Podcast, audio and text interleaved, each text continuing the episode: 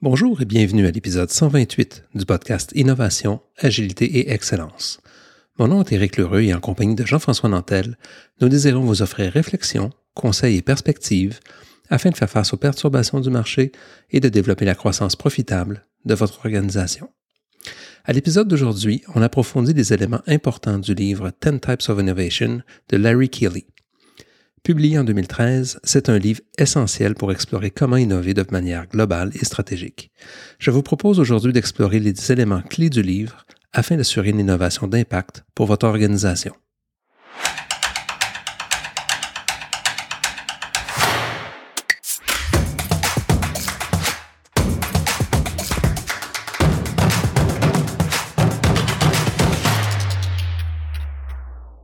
L'innovation est au cœur du succès des entreprises et bien sûr, elle ne se limite pas à la création de produits. J'aimerais développer avec vous le message clé du livre 10 Types of Innovation. Le livre propose une vision tout à fait unique sur l'innovation et nous rapproche du concept d'innovation par les modèles d'affaires. Il existe bien évidemment plusieurs façons d'aborder le livre 10 Types of Innovation. On y retrouve notamment des éléments clés de stratégie, de la compréhension des clients et des arènes concurrentielles. C'est un ouvrage que je considère essentiel. Larry Kelly propose la nécessité d'innover différemment.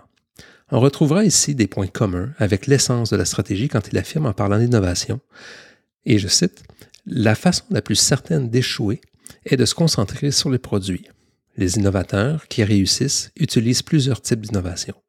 Ces innovateurs analysent les modèles d'innovation de leur industrie et ensuite ils font des choix conscients et réfléchis pour innover de manière différente. Fin de la citation. Explorons ensemble 10 éléments clés du livre qui peuvent changer votre perspective sur l'innovation et son potentiel permettant de créer un avantage concurrentiel.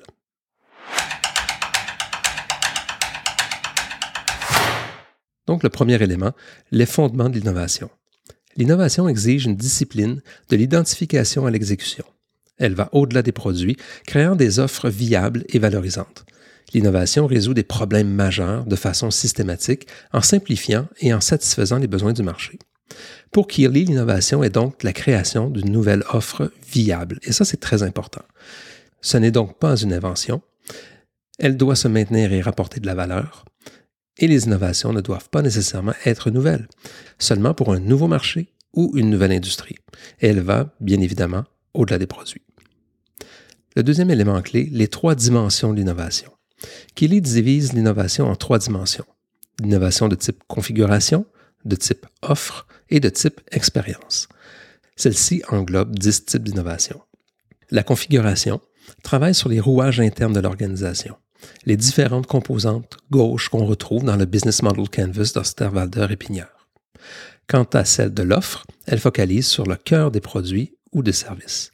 C'est la proposition de valeur du canevas, c'est-à-dire l'élément central.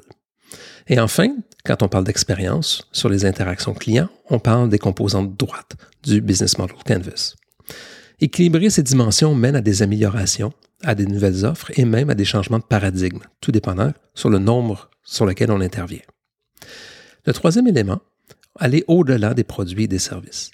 Il est important de noter que les innovations en matière de performance de produits portent sur la valeur, les caractéristiques et la qualité de l'offre d'une entreprise elles sont souvent plus faciles à copier. La simplification, la durabilité et la personnalisation en sont des exemples. Pour réussir, les innovations doivent aller au-delà des produits et des services. C'est un des messages clés du bouquin de Keely. Ces derniers pouvant être facilement copiés, elles ne peuvent pas procurer un avantage concurrentiel à long terme. On parlera ici, à ce moment-là, de complexifier l'innovation. Et pour ce faire, c'est le quatrième élément clé du livre, pour réussir une innovation d'impact, il faut penser en termes d'innovation simple ou en termes d'innovation complexe. Les innovations peuvent être simples, axées sur l'amélioration du cœur de métier. Cela permet d'améliorer ce qui est connu. Il s'agit en fait du Sustaining Innovation. Les innovations peuvent être aussi plus complexes et viser à développer un avantage concurrentiel en combinant plusieurs innovations dans un modèle d'entreprise robuste, difficile à copier. Les entreprises ont besoin en fait des deux. Elles doivent générer un portefeuille équilibré qui se concentre sur l'amélioration des activités principales actuelles et sur le développement des moteurs futurs de croissance. Le cinquième élément, l'amélioration par rapport à l'innovation. L'innovation apporte un élément de différenciation. une simple amélioration ou une démarche de type MeToo ne peut être considérée comme une innovation pour Larry Kelly. En ce sens, une innovation doit avoir un impact sur l'offre et apporter de la valeur au marché. Le sixième élément abordé dans le livre, c'est que toutes les innovations ont une date d'expiration. En fait, les innovations répondent à un cycle de vie. En fait, une innovation introduite il y a plusieurs années ne compte probablement plus, et surtout si le reste du secteur l'a rattrapé ou l'a même dépassé. Le septième élément proposé dans le livre, ben, c'est de définir une orientation à l'innovation. Les actions d'innovation de toute entreprise sont presque toujours axées sur un ou plusieurs des trois centres de gravité qu'on a mentionnés. Pour identifier l'orientation à donner à l'innovation et pour avoir un impact, il est nécessaire de se questionner comment il est possible de générer une nouvelle valeur en portant attention sur de nouveaux types d'innovation. Comprendre le centre de gravité d'un marché est très important. Ça permet d'identifier les opportunités potentielles. Il faut analyser la force motrice de l'innovation dans l'industrie, comment l'industrie on pourrait dire pilote ces nouvelles sources d'innovation. Et enfin, d'identifier les types d'innovation qui sont à l'œuvre. Et en posant ces questions-là, ça va nous amener vers le point numéro 8. Mais évidemment, ces questions sont importantes et sont présentes dans la formulation de la stratégie. On aborde ceci fréquemment dans le podcast, donc on peut commencer à voir que stratégie et innovation vont essentiellement main dans la main. Donc, le point numéro 8, comment choisir le bon niveau d'ambition une fois qu'on connaît l'orientation qui est donnée dans l'industrie? Il faut prêter attention à ce qui se passe actuellement. Pour un secteur donné, il existe déjà une évolution de fond. Est-elle lente? Est-elle rapide? Euh, quelle est l'ampleur du changement attendu par les clients? Et aussi, quelle est la nature des changements qu'ils peuvent absorber? Euh, qu'en est-il des concurrents? Et même le niveau nécessaire pour déstabiliser la concurrence. Il, se situe où? ça permettra de choisir le bon niveau d'ambition d'innovation. Est-ce qu'on veut travailler une innovation de base, c'est-à-dire améliorer les offres existantes avec un ou deux types d'innovation? Est-ce qu'on veut travailler une dimension d'adjacence, c'est-à-dire explorer de nouveaux marchés ou de redéfinir des offres actuelles avec deux, trois, quatre types d'innovation? Et enfin, est-ce qu'on veut aller viser une innovation peut-être plus radicale, plus transformationnelle? Est-ce qu'on veut modifier radicalement les structures industrielles avec cinq et plus types d'innovation? Et encore une fois, ben, il faut penser aux différents éléments du modèle d'affaires sur lesquels il est possible d'innover. Est-ce qu'on modifie seulement certains éléments, plusieurs éléments, les trois axes de gravité qu'on parlait tantôt, comment on est capable justement de pouvoir les modifier pour créer un avantage concurrentiel et un positionnement très fort dans le marché?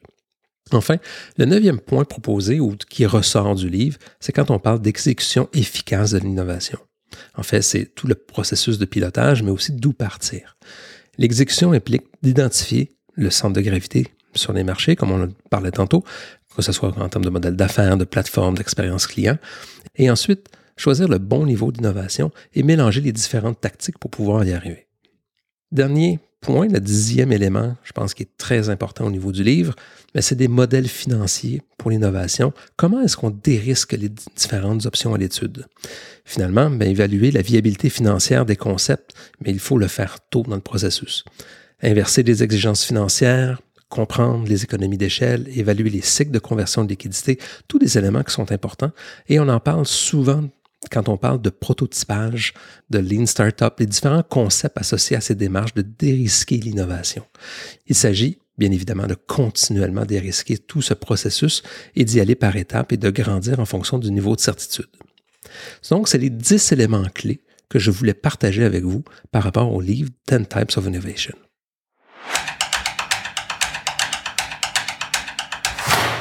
En conclusion, le livre 10 Types of Innovation de Larry Kelly offre un guide pratique pour l'innovation.